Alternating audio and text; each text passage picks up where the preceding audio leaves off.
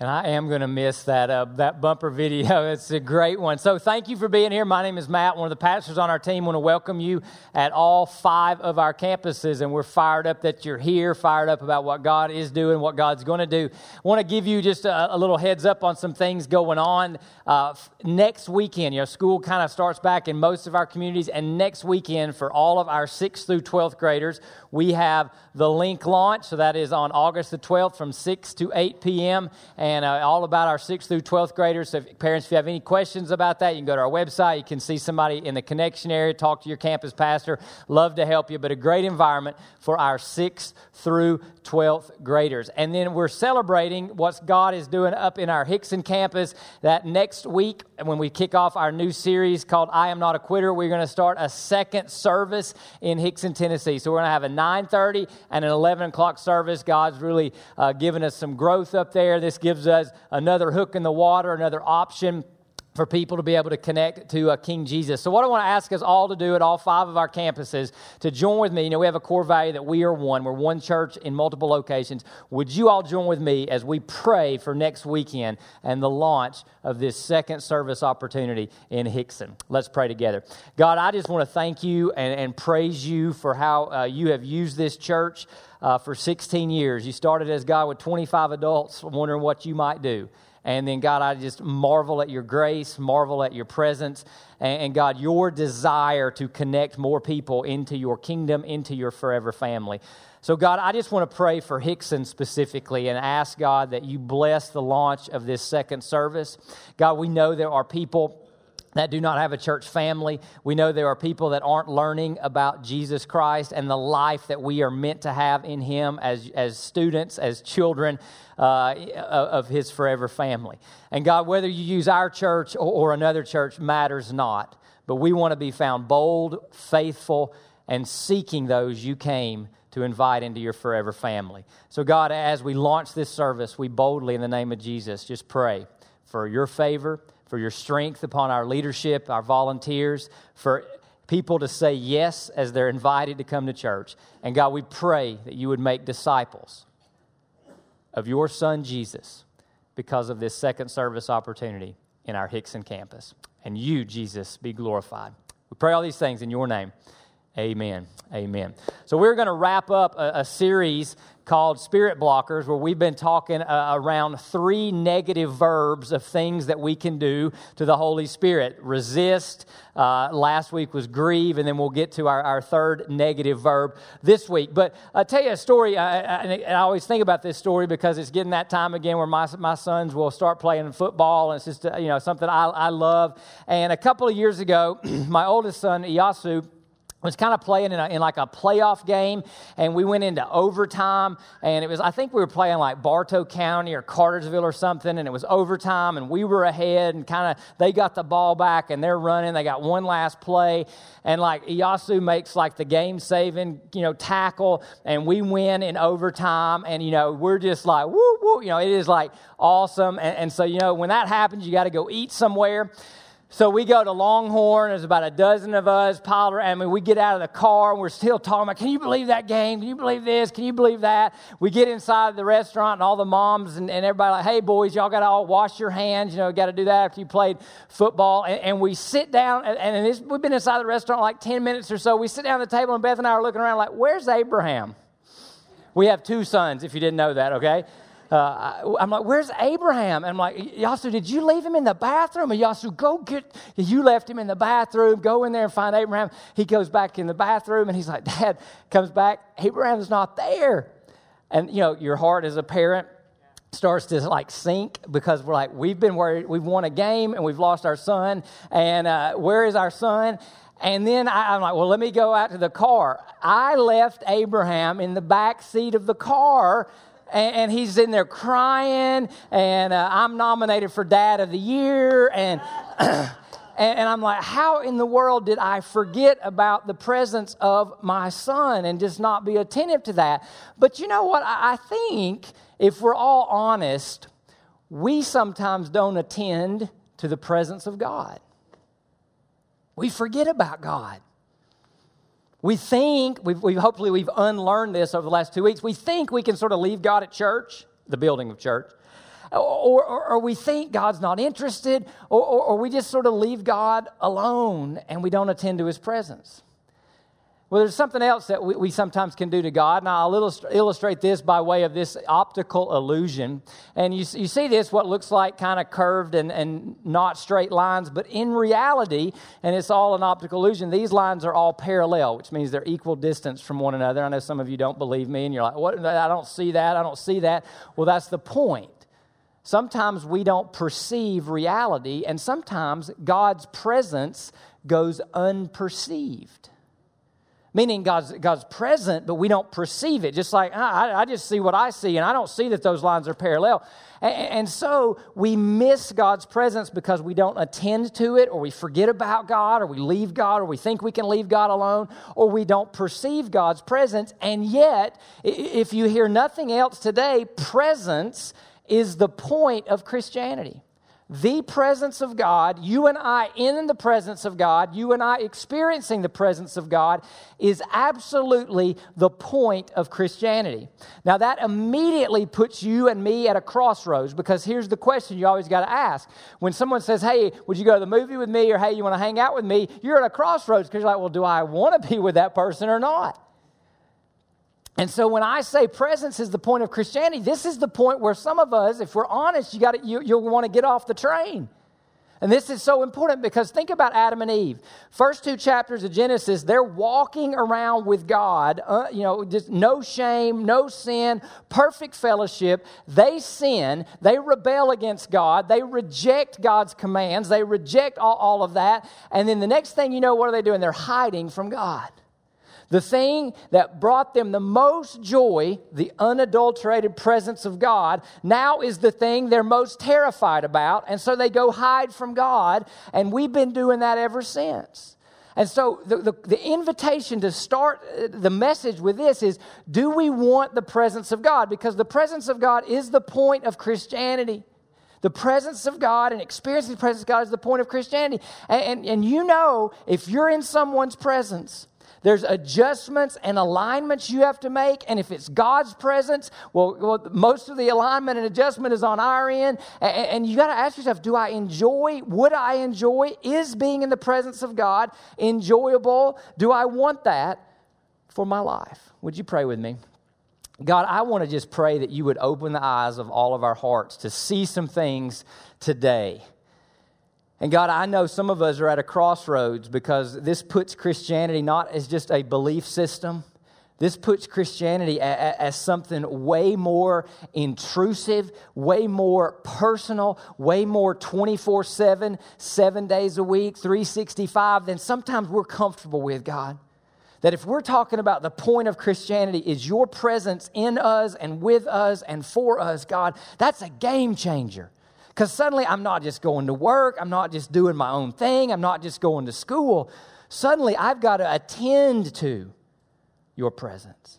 Suddenly, God, we want to become perceptive of your presence. So, God, just give us eyes to see. And I pray, God, for those that are resistant right now to you and your love and your will and your ways, that you would break down resistance in the powerful name of Jesus. Amen. So, just so you can see this in Scripture, that presence is the point of Christianity, I want to illustrate it for you. So, Adam and Eve sinned away the presence of God. And then God began a massive restoration, cleanup operation. And he started with a guy named Abram, changed his name to Abraham, built him into a, a, a tribe, a clan, and then to a nation. And, he, and it's all founded on this major promise that he gave Abraham in Genesis 12. Here's what he says to Abraham He says, All the peoples on earth will be blessed through you. So this is not going to be a geographically limited faith or religion. This is not going to be an ethnically limited faith or ethnically limited religion, but all peoples on earth are going to get blessed, and this would be ethnic groups through you, and this is God speaking to Abraham. And, then that promise just sits there. And, and, God slowly and providentially and sovereignly and through ups and downs and twists and turns begins to fulfill this promise and brings Christ into the world puts Christ on a tree to, uh, to die in our place, and, and, then he starts to tell us how he's fulfilling this promise. And we get this summarized in Galatians 3:13. He says this: Christ redeemed us from the curse of the law by becoming a curse for us, because it is written, Cursed is everyone who is hung on a tree. The purpose was that the blessing of Abraham, so Galatians 3, written in the 50s uh, AD all the way to Genesis 12, written thousands of years BC. The purpose was that the blessing of Abraham would come to the Gentiles, all the nations, by Christ Jesus so that we could receive the promised Spirit by faith. That what God has been longing to give you and I since Genesis 12 is the Holy Spirit. And that's why it's so important in this series. We're talking about the three negative things we can do to the Holy Spirit. Resist was part one, grieve was part two, and we'll get to the word for part three. But that God's Spirit would come and indwell us, that we would replace the Old Testament temple and tabernacle and become the sanctuary, the temple of God. That's you if you're a Christ follower. That's the promise of God to you if you put your faith in this fact that Jesus bore the curse for you. And we go to Ephesians 1 and 13 and 14. It says this In him, in Christ, you were sealed with the promised Holy Spirit when you heard the word of truth, the gospel of your salvation. And when you believe, the Holy Spirit is the down payment of our inheritance. Now, this is key. A down payment is, is a small part of what you're going to get later on. So, the Holy Spirit, we get the Holy Spirit in salvation, and He is a down payment of our future inheritance. Our future inheritance is just more of God. So, so really, when, when we talk about church and it's like, well, do you want to go to heaven or hell? Well, that's an easy question for anybody to answer. If there is a hell, I don't want anything to do with that. And, and really, the, the question is do you want Christ? Do you want God or not? Because we make heaven out to be whatever we think heaven on earth would be. Heaven's a golf course, heaven's Waffle House, heaven's Cracker Barrel on steroids, baby. That's heaven. Heaven is just God. And if, if Christ weren't in heaven, would you want to go? So, so really, the offer of Christianity is not so much the offer of miss hell. The offer of Christianity is way more than forgiveness of your sins. The offer of Christianity is just way more than something to fill up your time and your calendar with. The offer of Christianity is the promised presence of God, mediated, brought to us by the Holy Spirit. And, and if we miss that, we have missed the point. We have missed the point of our faith when we're sharing Jesus. You know what we got to do? We got to show people the glory of Christ, the beauty of Christ, the excellency of Christ, and the Holy Spirit illuminates. That's what we have to do. That's the whole point of Christianity. And, and the question becomes do we want to be in the presence of God or not? That is the question. And that's why these three negative verbs that we've been unpacking for the past three weeks are so important. So, Paul gives us a final negative verb that's very insightful about what we don't want to do with the presence of the Holy Spirit. It comes to us from 1 Thessalonians chapter 5, and I'm going to read a verse and we'll put it in context. And it says this Don't quench or stifle the Spirit. So, don't quench the Spirit. It's, and that's a, a, a, verb uh, like a fire. Don't, don't put out the fire. Don't feed the fire, fan the flame. It's that kind of language that when, when Paul, and that's what we can do to the presence of God by how we live, by things we do. We can quench the Holy Spirit. So his helpful analogy is that quench would mean we neglect or we dishonor the presence of God. Like I neglected to account for Abraham in my car. Like we might not have perceived God or believed that that was really, those lines were really parallel. So we can neglect or dishonor God and we end up quenching or removing the sense of God's presence with us. So, what we want to try to do today, and I'm going to try to be as practical as I can about a very somewhat mysterious type topic, which is how in the world do we experience the presence of God? If the presence of God is the point, and God's whole invitation is really not mishailed, God's whole invitation is to know Him through Christ and the Holy Spirit, we don't want to miss what that's all about. We don't want to walk around not attending to the presence presence of God, not perceptive to the presence of God. We want to be alive to the presence of God and not quench the presence of God. So let's make a distinction before we jump in. There's really two, two types of God's presence There's God's omnipresence, which simply is the fact that you can never escape God, He's everywhere all the time. And there's God's manifest presence everybody experiences the omnipresence of God. You just breathed in oxygen, you've experienced the provision, the presence of God. The nuclear force, which keeps atoms from going crazy and falling apart, that's the, pre- I mean, God sustains, God does all these kind of things as creator God. He's everywhere. But the manifest presence of God is something more particular. The manifest presence of God is something more specific and it's unique to the Christ follower who has been indwelt by the Holy Spirit. So the manifest presence of God is something altogether different. Now, to, to do that, we got to like unlearn some things. Okay? So when I say this phrase, hey, what, what, what comes to your mind when we say, hey, God is with us? What does that mean? All right, now, here, now let, us let's go through this. For some people, if I, if I say God is with you, here's where you go in your mind. That means you're going to be successful. Whatever your definition of success is in your career or anything like that, that, hey, God is with me, I'm going to be successful. I'm going to receive favor. And most of the time, it takes kind of earthly, worldly connotations. Here's what it means to be a successful ninth grader. Here's what it means to be a successful athlete. Here's what it means to be a successful business person. So sometimes God is with me means I'm going to be successful. Hey, God is with me. God is good. Other times, God is with me means I'm hopeful. Hey, God's going to be with you today. God's going to be with you as you go interview. God's going to be with you as you go talk to that person. And, and so you're hopeful. And not that that's wrong, it's just a very limited definition of that.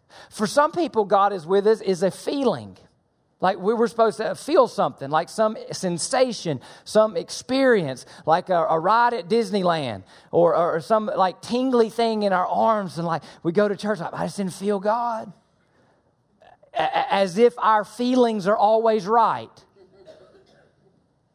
Did you know that your feelings aren't always right? You know that, right? So, but, but, we'll, but we'll put God up say, I just didn't feel God today.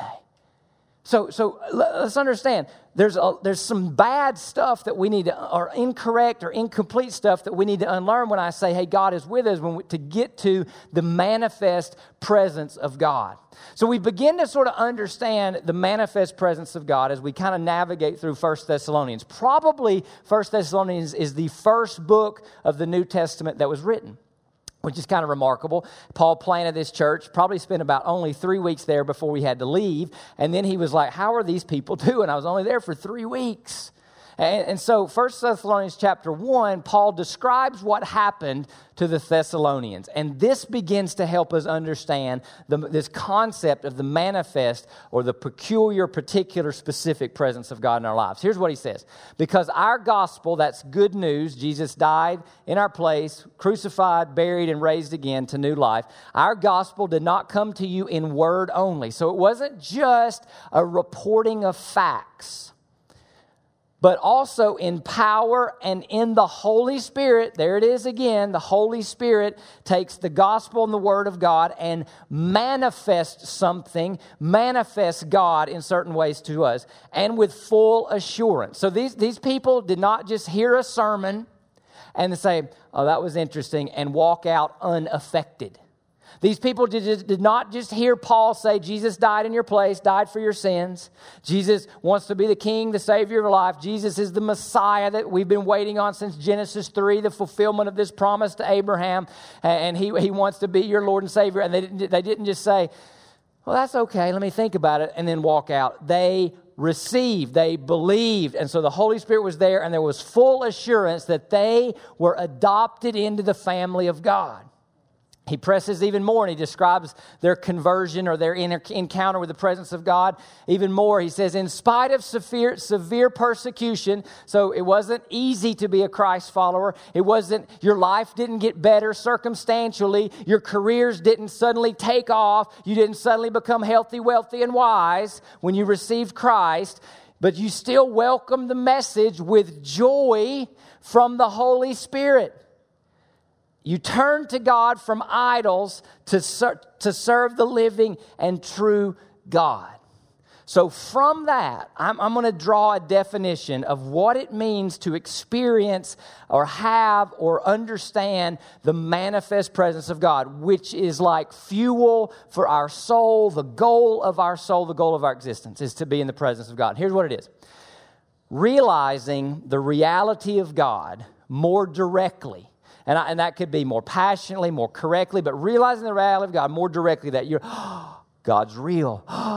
God is this. God is sovereign. God is good. God is peace. God is hope. God is all, all knowing. God is wise. Realizing the reality, the reality of God more directly, producing more effects in our lives. And we heard some of those effects, right? We heard full assurance. So they knew that they knew that they knew. We heard with joy. We heard they repented or they said, I'm going to stop pursuing these idols, these replacements, these substitutes for God, and I'm going to start pursuing God Himself. So realizing the reality of God more directly and producing more effects in our lives. Now, now this is not unique just to Christ followers. You can be a non believer and experience the reality of God through conviction and understanding you are on the wrath of God, you are under God's wrath apart from Christ. And, and the effect can be you run from God, you resist God. That's part one. Okay, so, so anybody can sort of encounter the manifest presence of God, but it's a peculiar, specific grace and blessing to a Christian. Now, in light of this, let's talk about the positive side that we are in the presence of God. Paul builds uh, around that concept of not quenching the presence of the Holy Spirit. He builds eight imperatives or eight commands that illustrate this right here. So let's talk through them. We'll go back to 1 Thessalonians 5, start at verse 16. Rejoice always because you're in the presence of God and there's joy in the presence of God. And the joy of the Lord is your strength. And this is not joy in getting the promotion. This is not joy in material things. This is not joy in my team won the championship. This is joy in the Lord. Pray constantly because you're always in the presence of God and you can talk to God always. There's never a time you're not in the presence of God. You understand what Paul is teaching by understanding you're always in the presence of God and you want to realize, recognize, submit to, follow the reality of who God is. Give thanks in everything. Well, how can you do that? When you realize God is sovereign and God is good. So you give thanks in everything, for this is God's will for you in Christ Jesus. Now, I thought God's will for me was to tell me who to marry and what school to go to and what job to take and what house to live in. Maybe, but in everything, He wants you to give thanks for Him because you're in His presence, and that's the point. And then don't quench the Spirit. And then he goes on, he says, Don't despise prophecies. Prophecies are just something that alerts us to reality. And sometimes there's false prophecies, so he says, but test all things. So test the false prophecies, but prophecies alert us to reality. So go back to 1 Thessalonians 1. The word of God came, the gospel was preached. That's a prophecy. They received it, they believed it with the Holy Spirit and with joy and with full assurance. So don't despise the word of God. Test out all things because the Word of God can come. Obviously, the Word of God comes from Scripture, and Scripture is our final authority. But sometimes people speak truth to us that, that we test with Scripture, and sometimes people speak deceptions to us that we test with Scripture. Hold on to what is good. Stay away from every kind of evil. Why? Because you're always in the presence of God. So don't quench God's Spirit. Now, he says, may the God of peace himself sanctify you completely. Completely is the word I would circle if I'm taking notes in my Bible. Sanctify means God is going to set me apart completely for himself. Sanctify means to be set apart, so God is going to completely set apart me for himself the same way Adam and Eve were in Genesis 1 and 2 before they rebelled. When we come back to Christ, the whole point is that we get separated completely for God. And may your whole spirit, soul, and body, so it's all integrated, be kept sound and blameless at the coming of our Lord Jesus Christ. He who calls you is faithful. He, God, will do it. This verse, this teaching is all about living in the constant communion and awareness or the manifest presence of God. Now, here's where I want to be very, very practical with you because this is all kind of like, okay, how does this work itself out? I just want to give you some keys to experiencing the presence of God. Keys to experiencing versus quenching the presence of God. Keys to opening ourselves up to walk around, whether you're at work or at home, whether you're in the woods or whether you're at church in, in a worship service, and understanding this thing called the manifest presence of God because it is a game changer for your faith. It is a game changer for your marriage, for your career, for who you are to understand and to live for the presence of God. First thing, we have to deal with our will. Now, here's what I mean with our will there's a part of you and there's a part of me that wants nothing to do with God. There's a part of you, there's a part of me that wants our, to end every prayer with, My will be done. That there's a question you and I kind of are, are, motivated by and driven by. And the question is Am I going to get what I want and is God going to help me? We have to deal with our will and say, Am I willing to submit this, to surrender this, and to allow God? Do I want God to sanctify me completely? Here's what that means Every part of you and your existence, your whole body, your soul, your mind, comes under the influence of the presence of God. So, sleeping with your girlfriend stops. So, spending money like it's your money stops.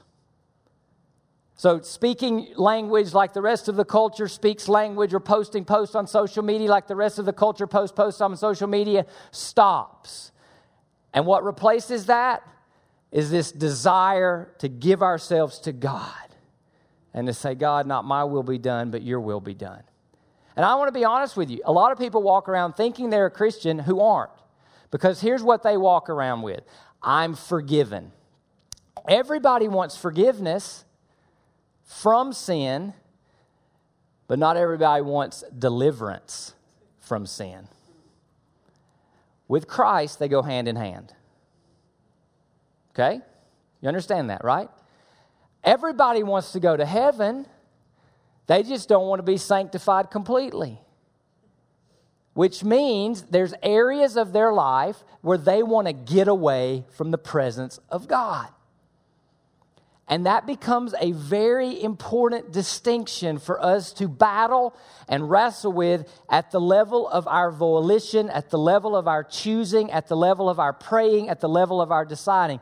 And so when you deal with your will, it's going to oftentimes feel like part of you is dying and, and, and, you have to be still and know that He's God because you got all these things swirling in your mind. Will I get what I want? I, I want it this way and that way, and I'm mad about this. Go back to what Paul said. In everything, we give thanks. Go back to what Paul said. We pray constantly because we're in and surrendering to the will of God. And, and oftentimes, if, if this is really happening, there's a word I use to describe it you become indifferent. Not, not, not that you care, you're carefree or careless. You're indifferent to anything but the will of God. When you pray, you pray neutral. I just want what God wants. And you got to steal your flesh and die to your flesh and die to your ego and die to your independent streak and die to your I want it my way and then come alive to I am made to live in the presence of God. So you got to deal with your will. Number two, you have to know the world's false claims. Remember when Paul said, Don't despise prophecy, but test everything? Here's what I think he means there's prophecies that are going out all the time. And I'm not just talking about from preachers on the TV set or preachers in, in churches. I mean, there's prophecy coming out on People magazine, there's prophecy coming out on media, and prophecy from Hollywood, and prophecy from social media that are trying to teach us a reality. When Paul says test everything, he's saying not everything that you hear is true or good. So I, I, was thinking through what are some of the world's false claims where the world wants to put this on you and cause you to live in accordance with this prophecy or cause you to live in accordance with this pseudo fake reality. And here's the four I came up with. There's probably dozens more. These are the four I tend to see in my own life and in our media, in our world today. The first one is I am an autonomous individual and in control. I can be a self made man, a self made woman. All I have to do is follow my heart. That's what I'm made to do. If your heart's not set for, your heart was meant to be led, not followed. But so there's a ton of pressure here. In, in fact, I, I, personally believe a lot of the rise in depression, I'm not talking about medical challenges, but a lot of the rise in depression and a lot of the things uh, that we're reading about going on is people think, I've got to, the world's on my shoulders, I've got to figure it all out on my own. You were not designed to do that. You were not designed to be in control. You were not designed to be autonomous. When Paul says pray constantly, that means depend upon God everywhere you go. But there's a false claim that says, hey, if it's to be, it's up to me. There's a false claim that says, I got to take care of it. I can do it. That's a false claim and it's a false prophecy. Second one, joy is getting what I want. I can't be happy unless I get what I want. Go listen to Garth Brooks' song, Thank God for Unanswered Prayers, and ask yourself if you ever really should get everything you wanted at every time in your life. Joy is getting what I want. Joy is being in the presence of God.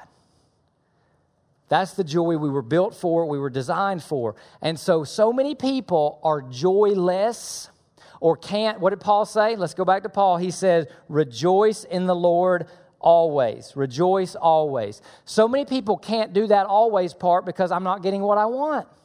I can't be happy unless I get that car. I can't be happy unless I have a boyfriend. I can't be happy unless I get into that college. I can't be happy unless I get delivered or healed from this disease. And, and please hear me. If presence is the point, and in the presence of God there is fullness of joy, and your soul is wired to be in the presence of, or, or saved to become in the presence of God, you can have joy. There's a false prophecy that says joy is getting what I want. Another false prophecy is adversity is not God's will. Adversity is not God's will. And if I'm going through adversity, uh, I'll be okay. Test everything. What did Paul say? Give thanks in everything, for this is God's will for you in Christ. So, so that, that, those things start to quench where you start believing, well, God's not with me because I'm going through tough times. God's with me because I'm not getting what I want. And then here's the last false prophecy test it. I am what I do, I am what I have, or I am what others say. I am what I do, I am what I have, or I am what other people say. You know who you're designed to be? A child of God who walks around always aware of his special presence in you and with you and for you. Period. Because let me just tell you something. There's going to be a time when you can't do or someone can do it better. There's going to come a time when what you have will be taken from you. And there's going to be come a time when people will not say the things you want to hear about you.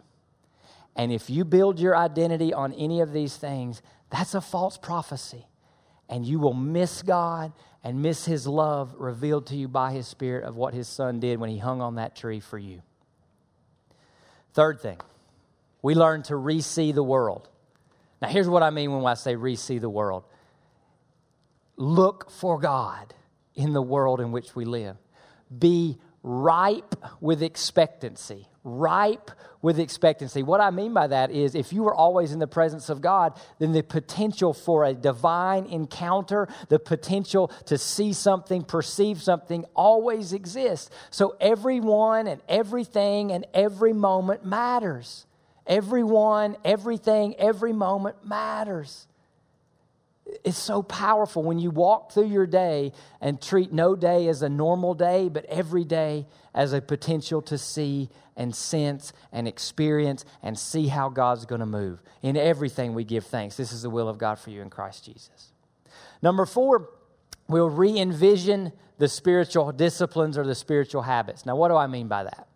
There's a school of thought, and some of you, many of you have heard it, where, you know, preachers like me, we get up here and say, read the Bible, be in church, say your prayers, see you next week. That's what you got to do to be a good Christian. Here's what we need to re envision the reason you read the Bible, the reason you come to weekly worship, the reason you give, the reason you pray is those things enable you and I to have communion with God. Those things help us see God. Those things help us encounter God. So, what if your, your approach to coming to church was not, hey, I hope this sermon is good about something relevant to my life? or, or I hope they sing some songs I like and, and all that. What if your approach was, I'm going to church to meet with God? Because God has said things like he, he shows up through prophecy, which is what we're doing.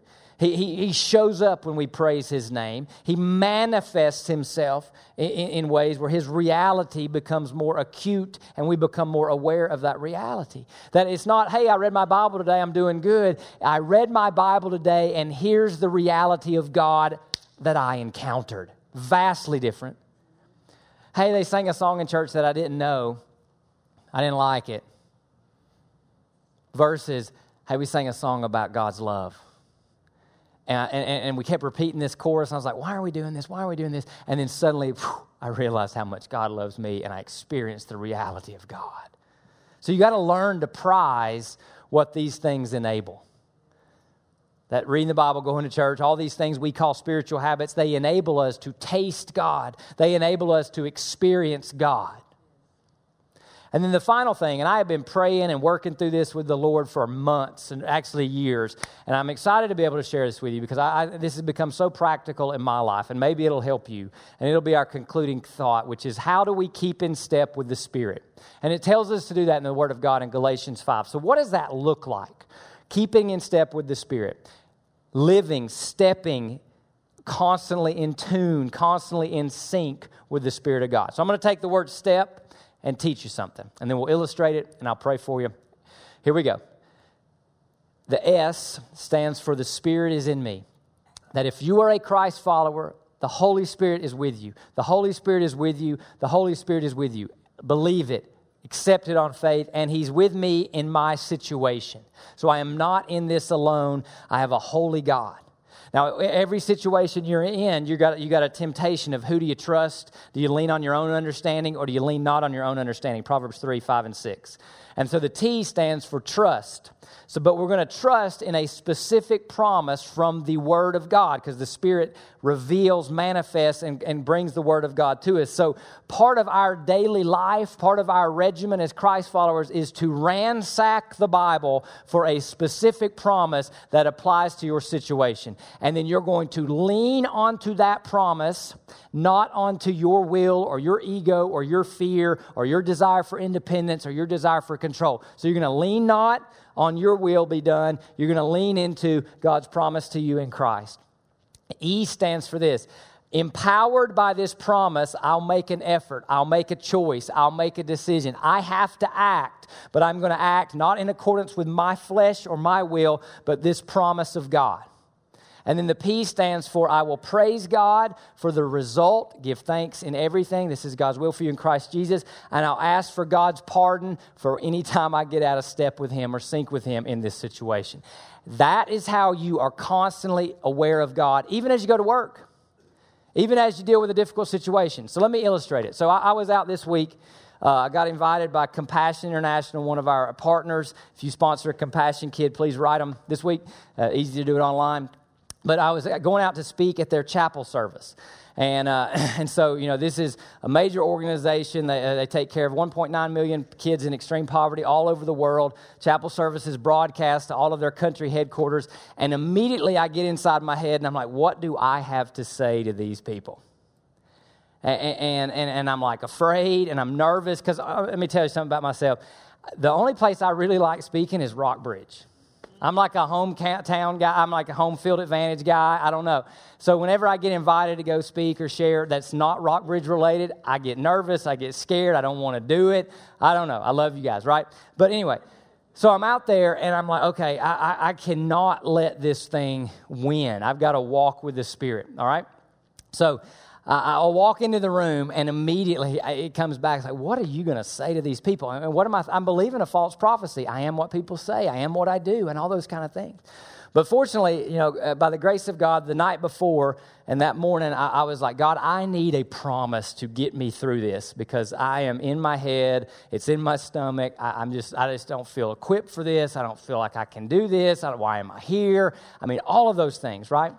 And, uh, and so the Holy Spirit was faithful. He gave me a promise, 2 Corinthians 3 5, which basically says, My competency is from you, the Lord.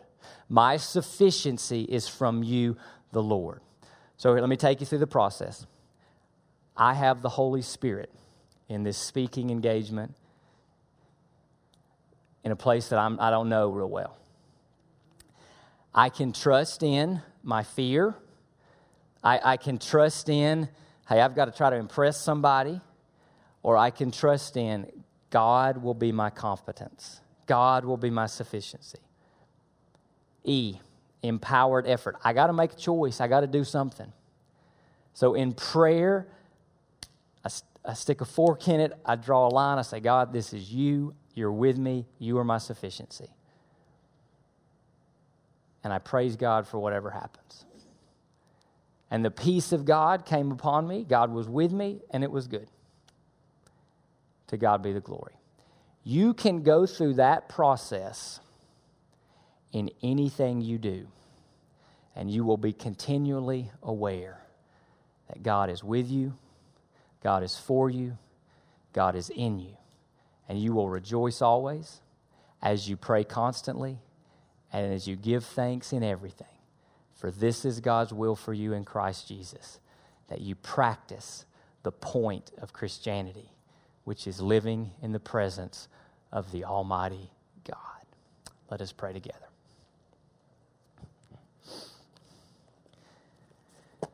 God, I'm just praying that uh, you've, you've done something with your word today. God, I, am praying that you've awoken us from maybe a slumber of not perceiving you, not being in sync with you, not being attentive to you. And God, I'm praying because we all walked in here with a situation, right, on our plate, something on our radar something where we've got a choice. Do we, do we live in your presence in this situation, or do we do it our way and go the way of the world in this situation? So, God, I just want to pray right now in the name of Jesus and based on the presence of the Holy Spirit here today that all fear would be arrested in Christ, that all doubt and insecurity and anxiety would be arrested by you, God, and your promise to never leave us or forsake us, to not leave us as orphans, but to put your spirit inside of us. God, I want to pray against all pride for people who think I'm respectably good and I don't need God, or I've got enough talent, enough smarts, enough wealth to handle it or to figure it out. And I pray in the name of Jesus that we would seize your promise that apart from you, we are nothing and we can do nothing, and we lean not on our own understanding, but we trust in you, Lord, with all our heart. And God, I'm praying that we would be a people as Rockbridge who would say, God, sanctify me completely in accordance with your will and in accordance with your word. God, that means there's no part of me, no part of my life that's off limits to you. And God, I want you to have everything because I want more of you. And God, what I look forward to most when I die or Jesus comes again is that I just get more of you. God, would you create those desires in our heart? And would you put us all in step with your Spirit? In the name of the Father, and the Son, and the Holy Spirit, we pray. Amen.